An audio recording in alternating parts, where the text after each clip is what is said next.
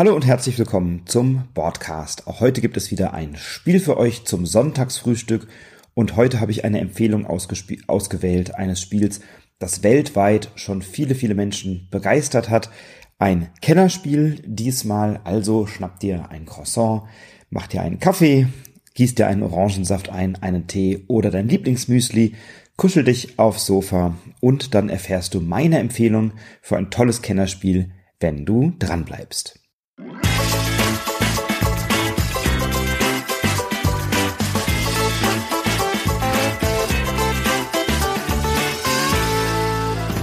Bei dem heutigen Kennerspiel begeben wir uns auf eine Abenteuer- und Forschungsreise. Wir sind Forschende und wir möchten einen Tempel erforschen und herausfinden, was denn in diesem Tempel so alles passiert ist, welche wertvollen Artefakte dort leben oder wohnen, nein, zu finden sind, welche äh, tollen Gegenstände man finden kann und natürlich wollen wir eine Insel ganz genau erkunden.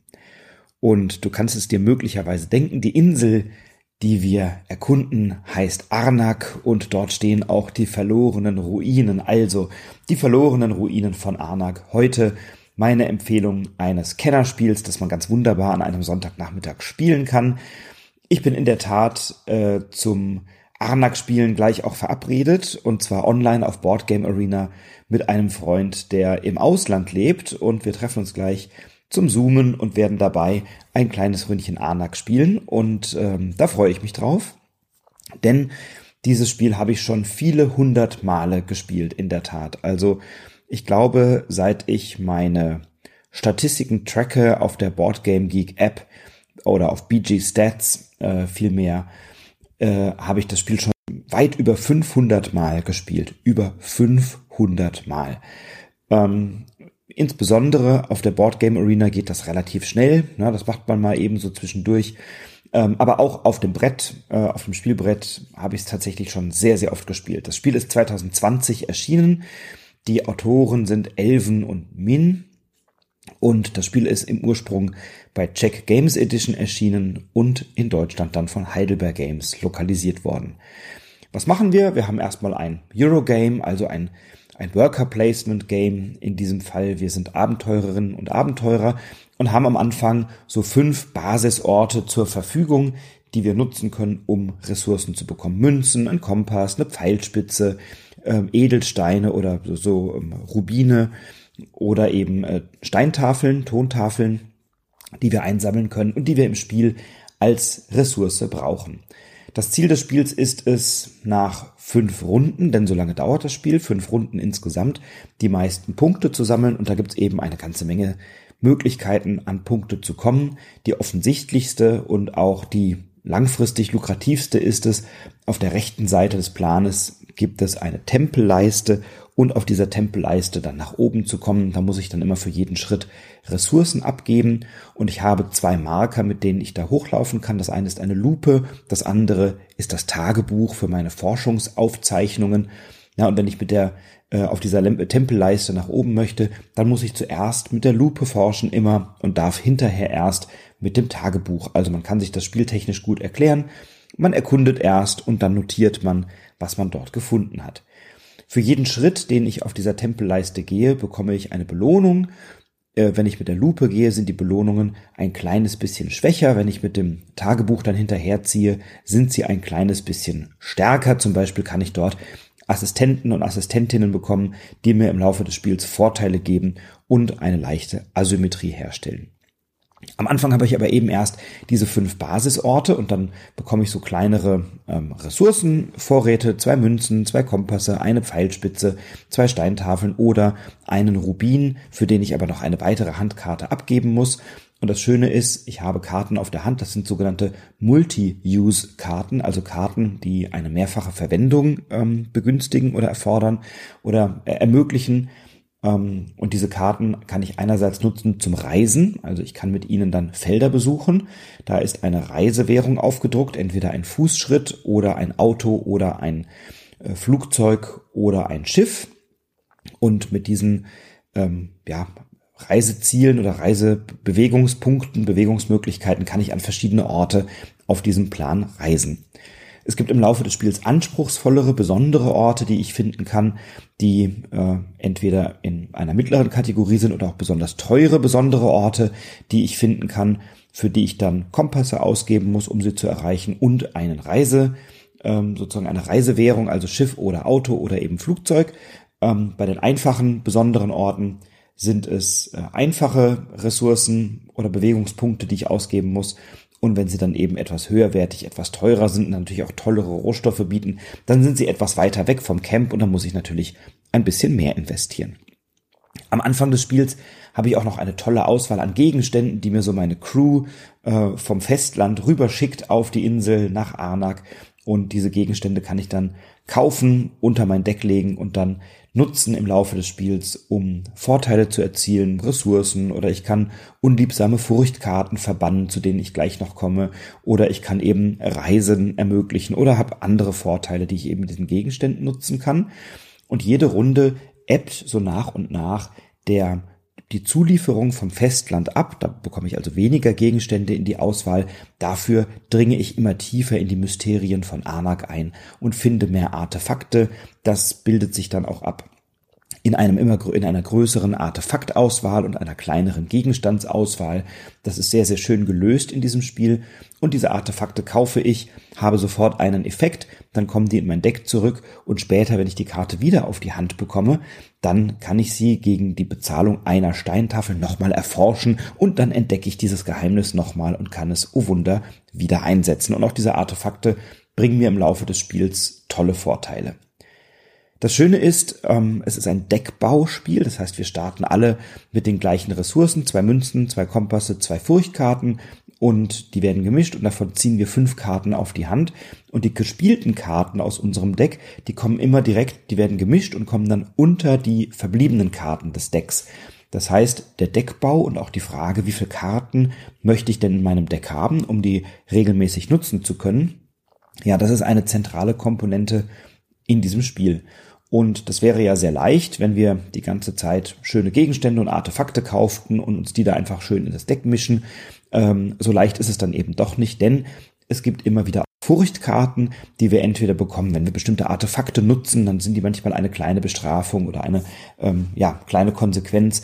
Oder auch, wenn wir Orte aufdecken und entdecken, dann bekommen wir manchmal sofort eine Furchtkarte ins Deck und die bringt überhaupt nichts, außer dass sie das Deck verstopft am Ende des Spiels auch noch einen Siegpunkt kostet und die müssen wir dann mit Aktionen, die wir im Laufe des Spiels machen können, aus dem Deck verbannen. Das geht, aber da muss ich immer eben auch eine Aktion für einsetzen. Ich habe in meiner Runde so viele Aktionen, wie ich Karten spielen kann. Also ich habe fünf Karten auf der Hand ähm, und habe im Laufe des Spiels eine ganze Reihe toller Kettenzüge, ähm, die ich machen kann. Also immer kann so lange spielen, bis ich passe. Ne? In der Regel mache ich das dann über Karten auf der Hand, dass ich meine Aktionen spiele, dass ich entweder reise oder ähm, Ressourcen nutze oder Aktionen nutze von den Artefakten oder den Gegenständen oder von meinen Assistentinnen auf dem Blatt äh, und Assistenten. Dann habe ich diese besonderen oder ähm, doppelt besonderen Orte, ich weiß gar nicht, wie die im, im Einzelfall heißen, aber es sind eben Orte, die ich entdecken kann äh, die ich besuchen kann, die mir dann wieder Ressourcen bringen oder wo ich mal eine Karte nachziehen kann oder mal eine Karte verbannen kann oder einen Gegenstand bekomme oder dergleichen mehr. Also die haben dann besondere Aufgaben. Und immer wenn ich einen solchen Ort entdecke, wird gleichzeitig auch ein Wächter aufgedeckt, der diesen Ort bewacht. Und wenn jetzt am Ende meiner Runde ich meinen Zug für beendet erkläre und passe, dann wird mein Archäologe, mein Forscher wieder zurück ins Basiscamp geholt und äh, wenn ich dort an dem Ort stehe, wo noch ein Wächter diesen Ort bewacht, naja, dann kann ich einfach fliehen, aber dann muss ich mir eine Furchtkarte in mein Deck mischen. Das ist also nachteilig. Wenn ich aber diesen Wächter besiegen kann, das kann ich im Regelfall durch die Abgabe von bestimmten Ressourcen oder auch Bewegungseinheiten, dann bekomme ich diesen Wächter als Belohnung. Der ist zum einen am Ende fünf Siegpunkte wert, was ganz ordentlich ist. Zum anderen bietet jeder Wächter auch einen einmal zu benutzenden Vorteil, den ich im Laufe des Spiels irgendwann einsetzen kann. Eine Bonusbewegung, er ermöglicht die Verbannung einer Furchtkarte oder dergleichen mehr. Das ist ganz wunderbar. Und das Schöne an die verlorenen von, äh, Ruinen von Anak ist es, dass es ein Wettrennen ist auf dieser Tempelleiste. Ähm, man kann den Spielplan auch rumdrehen, also im Basisspiel kann man ihn auf beiden Seiten bespielen, dann ist die Anordnung der Orte ein bisschen anders, die Zuteilung der Ressourcen ist anders. Und die Tempelleiste ist ein bisschen eine andere, denn ähm, ich habe sie, also die Rückseite ist ein bisschen schwerer, ist aber eben auch ein bisschen variantenreicher. Da gibt es dann ein paar Abweichungen von der Vorderseite und dann muss ich eben andere Spielstrategien erarbeiten, ausprobieren, um auf diesem Tempel ganz nach oben zu kommen. Dann ist es also weniger gleichförmig und bietet ein bisschen mehr Abwechslung. Ich habe es eben schon gesagt, im Basisspiel. Das heißt, es gibt auch eine Erweiterung und die ist ganz großartig. Ich möchte dieses Spiel nie wieder ohne Erweiterung spielen. Die Erweiterung heißt die Expeditionsleiter und die bringt nochmal ein bisschen mehr Farbe ins Spiel, denn es werden sechs verschiedene Expeditionsleiter dazukommen und Leiterinnen, die jeweils asymmetrische Fähigkeiten haben und die das Spiel nochmal ein bisschen spannender machen. Na, da gibt's dann die Baronin, die einen bevorzugten Zugang zu mehr Gegenständen hat, weil sie eben reich ist und die einfliegen lassen kann. Oder es gibt den Professor, der einen Vorteil hat, was die Artefakte angeht, der auch einen kleinen Ressourcenvorteil hat äh, von speziellen Ressourcen, die er eben bekommt oder mitbringt oder sich erforscht im Laufe des Spiels und jede Runde einen kleinen Ressourcenvorrat bekommt, den er aber dann eben ausschließlich für Artefakte einsetzen kann. Der hat auch so ein kleines Archiv mit Artefakten, das er schon mitbringt und das er dann also kaufen kann, zu denen er einen Zugriff hat und alle anderen nicht. Es gibt die Falknerin, die kann dann einen Falken ausschicken, der ihr Ressourcen und Vorteile bringt.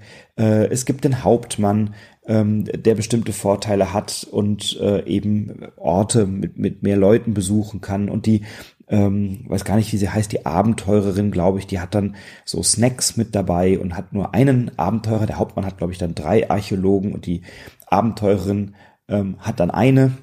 Dafür hat sie so Snacks dabei, die sie ausgeben kann, um dann eben weiter zu reisen, hat sie halt eben nochmal ein bisschen Stärke und mehr Energie. Es gibt den Mystiker, der aus den Furchtkarten, die man so im Deck hat, etwas kreieren kann und äh, finstere Rituale durchführt, um besondere Vorteile zu erlangen. Und so habe ich eben eine ganze Reihe von verschiedenen Expeditionsleitern, die das ganze Spiel nochmal ein kleines bisschen abwechslungsreicher machen. Ich mag diese ähm, Erweiterung sehr gerne, der Expeditionsleiter, die ist 2021 erschienen. Das Schöne daran ist, dass wir eine Asymmetrie haben, die das Spielgefühl wirklich komplett nochmal unterschiedlich macht. Ne? Und wir haben ähm, bei diesen sechs verschiedenen Expositionsleitern jeweils eine komplett andere Herangehensweise. Wir nähern uns dem Spiel nochmal anders. Wir haben dort natürlich in der, in der Erweiterung auch nochmal neue Orte, die wir entdecken können, äh, die also nochmal andere Spielmöglichkeiten geben. Die Wächter haben nochmal ein bisschen andere Fähigkeiten und Funktionen. Also es macht das ganze Spiel abwechslungsreicher und vielseitiger. Und es sind auch nochmal zwei, glaube ich, neue Tempelleisten mit dabei oder vier, ich weiß gar nicht, ich glaube zwei, vier, naja, es sind neue Tempelleisten mit dabei, ähm, die man dann auch nochmal anders erforschen kann. Also es gibt nochmal so ein paar kleine Variationen und Angebote in den Regeln und auch in der Ausstattung, sodass das Spiel damit also viel Freude macht. Die verlorenen Ruinen von Arnak ist in so einer guten Stunde, vielleicht anderthalb gespielt. Wenn ich es zu dritt oder viert spiele, dauert es auch mal zwei Stündchen, ähm, aber im Regelfall nicht deutlich länger. Äh, es ist auf Kennerspielniveau. Es war äh, auch für das Kennerspiel nominiert. Ich glaube 2020 muss das gewesen sein oder 21 äh, für das wahrscheinlich 21 für das Kennerspiel des Jahres. Ähm, es hat damals nicht gewonnen, bedauerlich aber ist trotzdem natürlich ein großartiges Spiel und macht mir immer sehr viel Freude. Genau, es war glaube ich 2021, da dürfte es gegen Paleo verloren haben oder Paleo hat gewonnen und äh, äh die verlorenen Ruinen von Anak war neben Paleo auch nominiert. Ähm, auf Boardgame Geek hat die verlorenen Ruinen von Anak einen, einen Durchschnittswert von 8,1 bei rund 33.000 Bewertungen, also sehr, sehr gut bewertet. Komplexität knapp drei unter null, äh, äh Quatsch, knapp unter drei, nicht drei unter null, was ein Unsinn, knapp unter drei, also 2,9 von 5. Ähm, und damit liegt es insgesamt auf dem Rang auf Platz 29 im Bereich Strategiespiele, auf Rang 25 und im Bereich der Familienspiele auf Rang 3. Also das ist ein sehr, sehr ordentlicher Platz. Da kann man überhaupt nicht meckern. Wird nur von zwei anderen Spielen überholt, die ich auch beide extrem gut finde und sicherlich auch demnächst mal hier empfehlen werde. Also die verlorenen Ruinen von Arnak, ein Kennerspiel aus dem Jahr 2020. Meine heutige Empfehlung für das Sonntagsfrühstück. Vermutlich kennst du das Spiel, vielleicht lohnt es sich ja, das wieder einmal aus dem Schrank zu holen.